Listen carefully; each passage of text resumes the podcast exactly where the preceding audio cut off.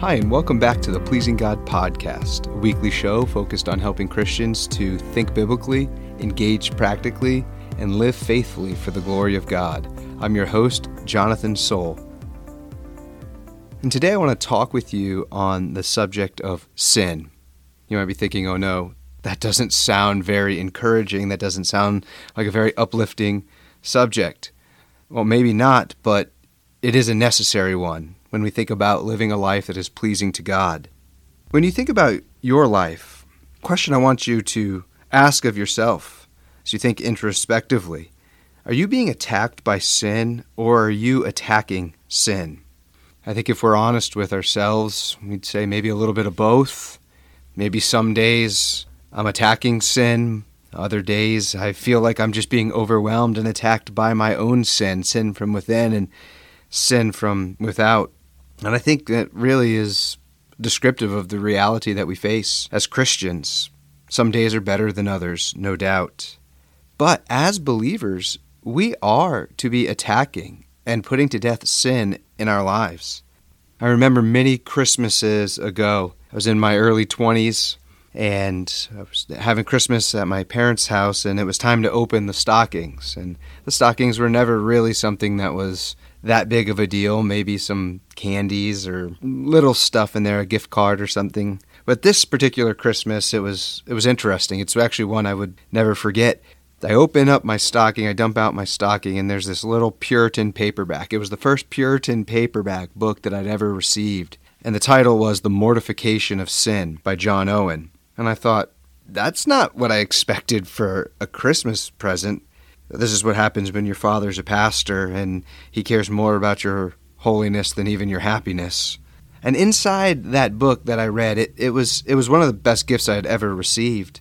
Although reading Owen's mortification of sin, it felt like a thousand little knives just stabbing me as it convicted me in many ways, a book that was actually very foundational to my development as a Christian. And I think fondly on receiving that little book, though I scoffed at first. And inside his book, he makes this statement, and he says, To be killing sin, or it will be killing you.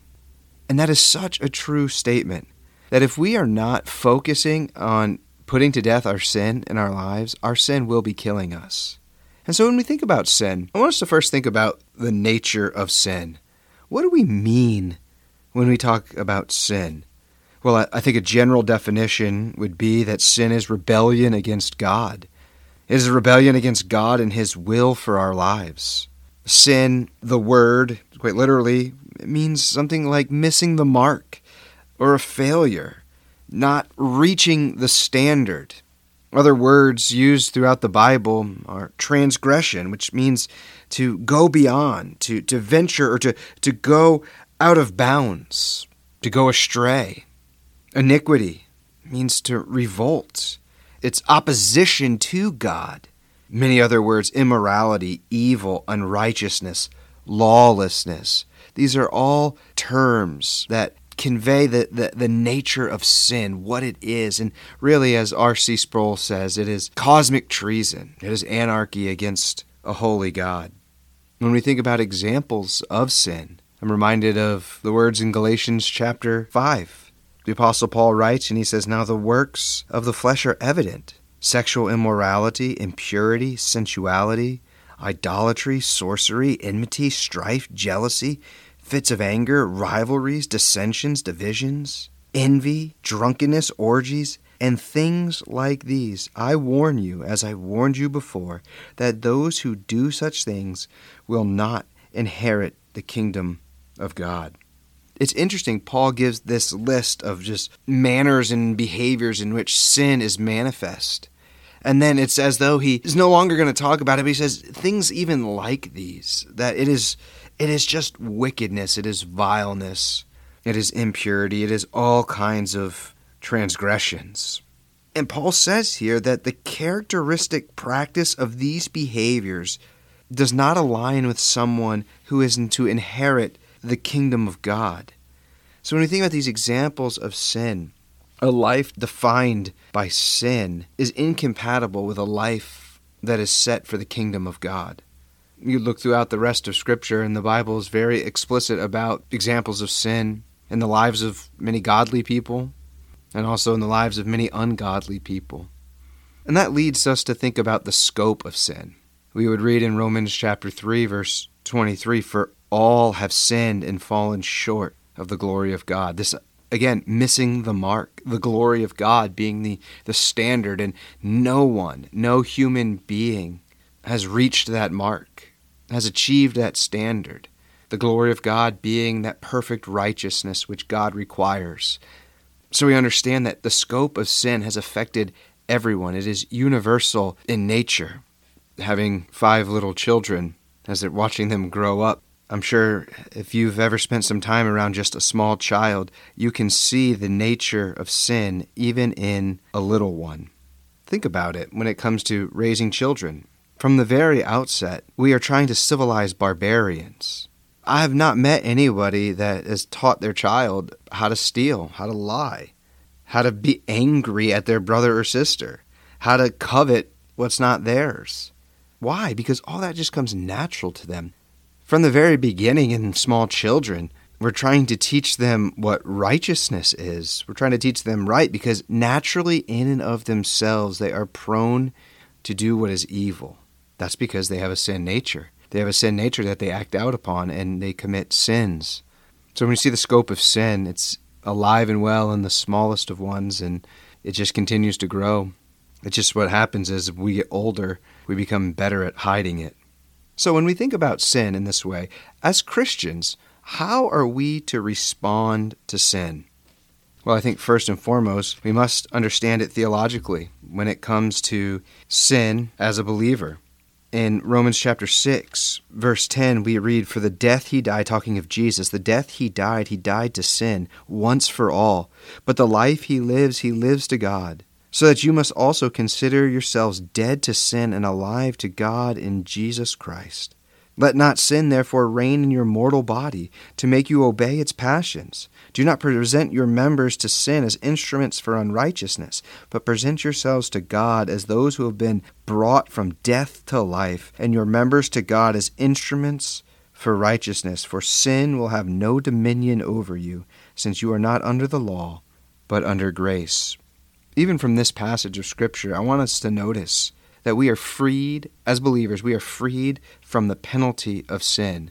Again, let me just remind you, talking about Christ, it says, The death he died, he died to sin.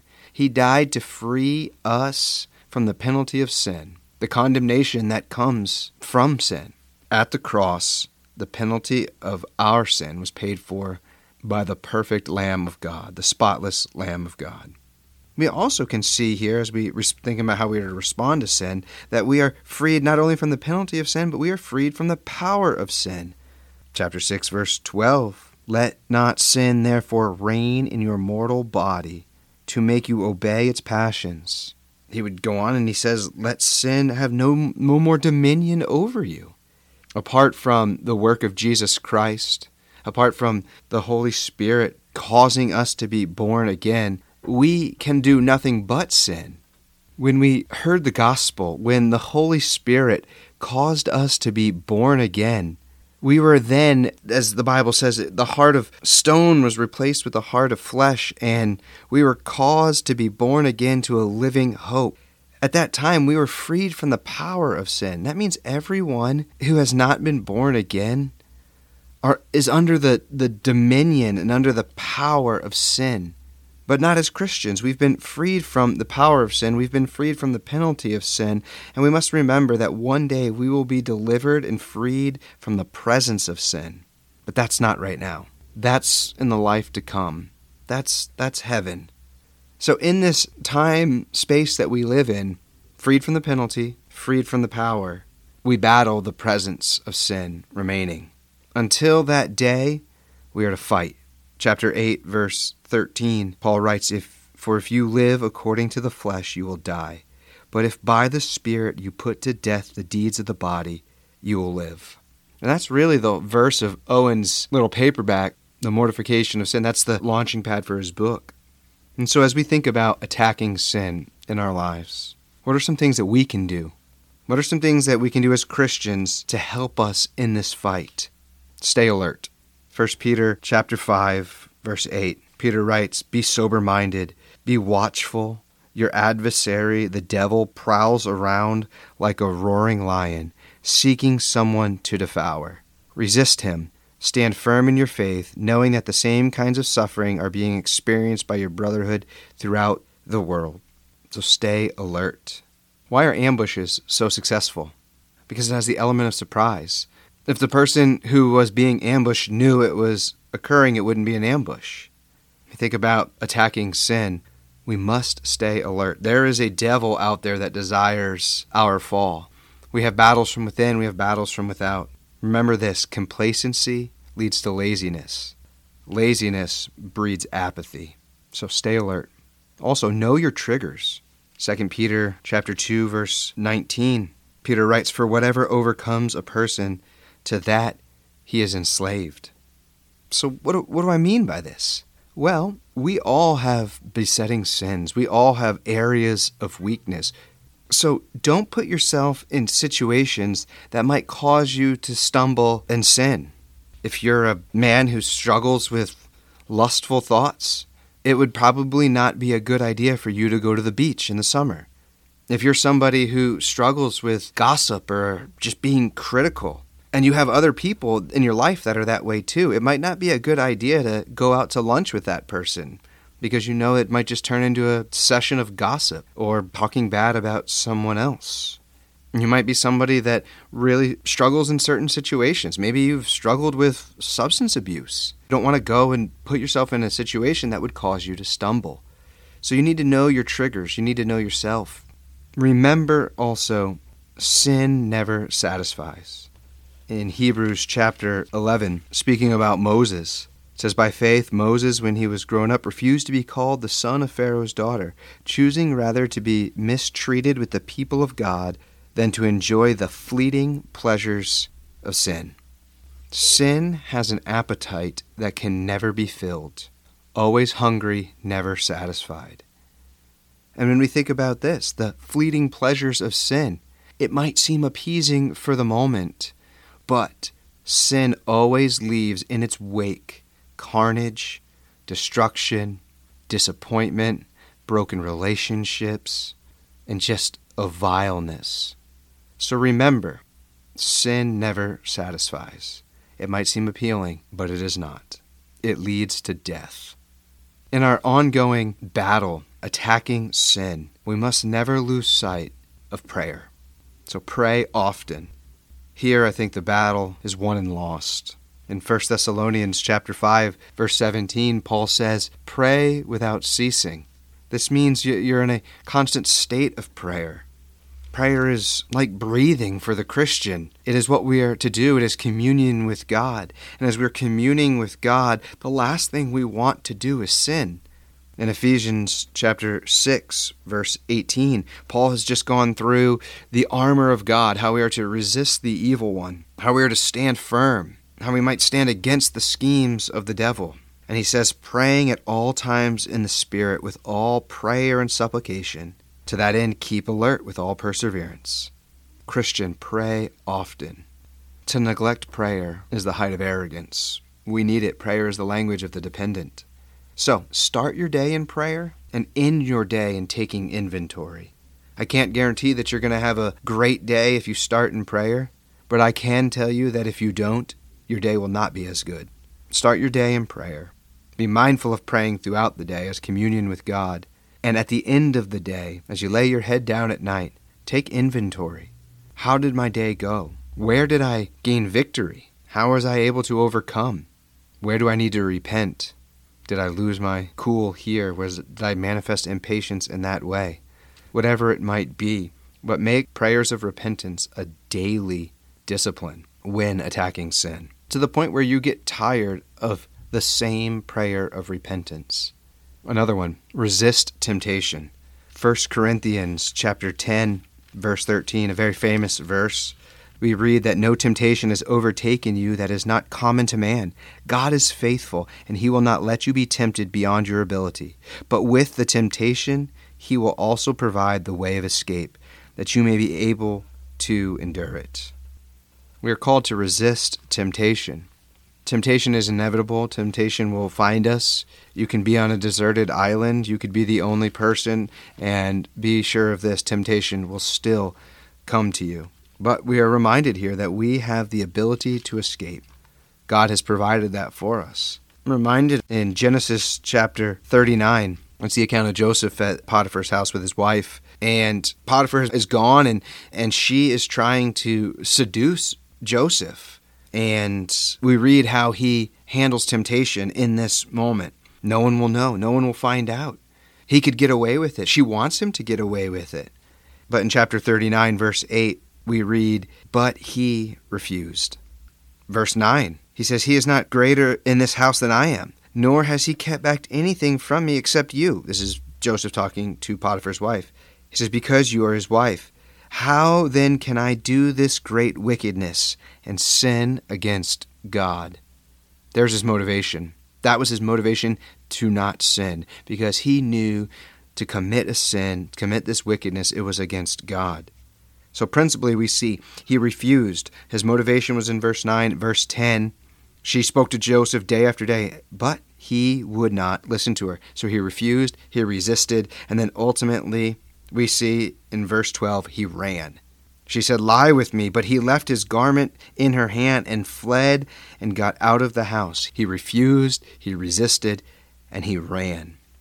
Brothers and sisters, when it comes to temptation to sin, there are times that we just need to run for our lives. We need to refuse that critical spirit. We need to resist entering into that gossip or slander. We need to refuse and resist coveting. We need to run from that disobedience, from that situation that could cause such damage. Young person, you must refuse and resist disobedience to your parents. Paul gives us a strong principle to which we should apply to our lives that I've called the replacement principle. We find it in Ephesians chapter 4, verses 25 through 32. It's the series of put off and put on. Paul says, having put away falsehood, let each of you speak the truth with his neighbor. So there's this sense of, okay, if the sin is lying, if falsehood, I'm to stop doing that. But if I'm to stop doing that, we must understand what am I supposed to start doing? That's the point in attacking sin. It's not so much what I'm not to do, but we also are to focus on what we are to do. How are we to replace that sin with righteousness? It says, Be angry and do not sin. Do not let the sun go down on your anger. Again, he says, Let the thief no longer steal, but rather let him labor doing honest work with his own hands, so that he may have something to share with anyone in need. So don't steal, work hard. Let no corrupting talk come out of your mouths, but only such that is good for building up as fits the occasion. So let's not have talk that breaks down, but talk towards others that builds one another up. So let's, verse 31, let all bitterness and wrath and anger and clamor and slander be put away from you. So these are the sins that we are to put away.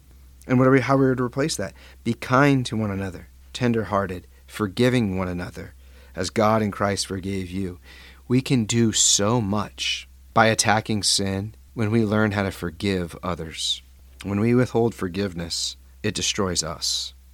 Also, remember this never quit in your battle against sin. Proverbs 24:16 For the righteous falls seven times and rises again, but the wicked stumble in times of calamity. It doesn't say that the righteous never falls.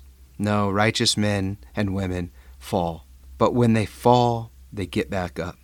You're not going to live a perfect life. But we want to live an authentic life. We want to live a life that when we do sin and we do fail and we do miss the mark and we do transgress, that we don't stay in that state.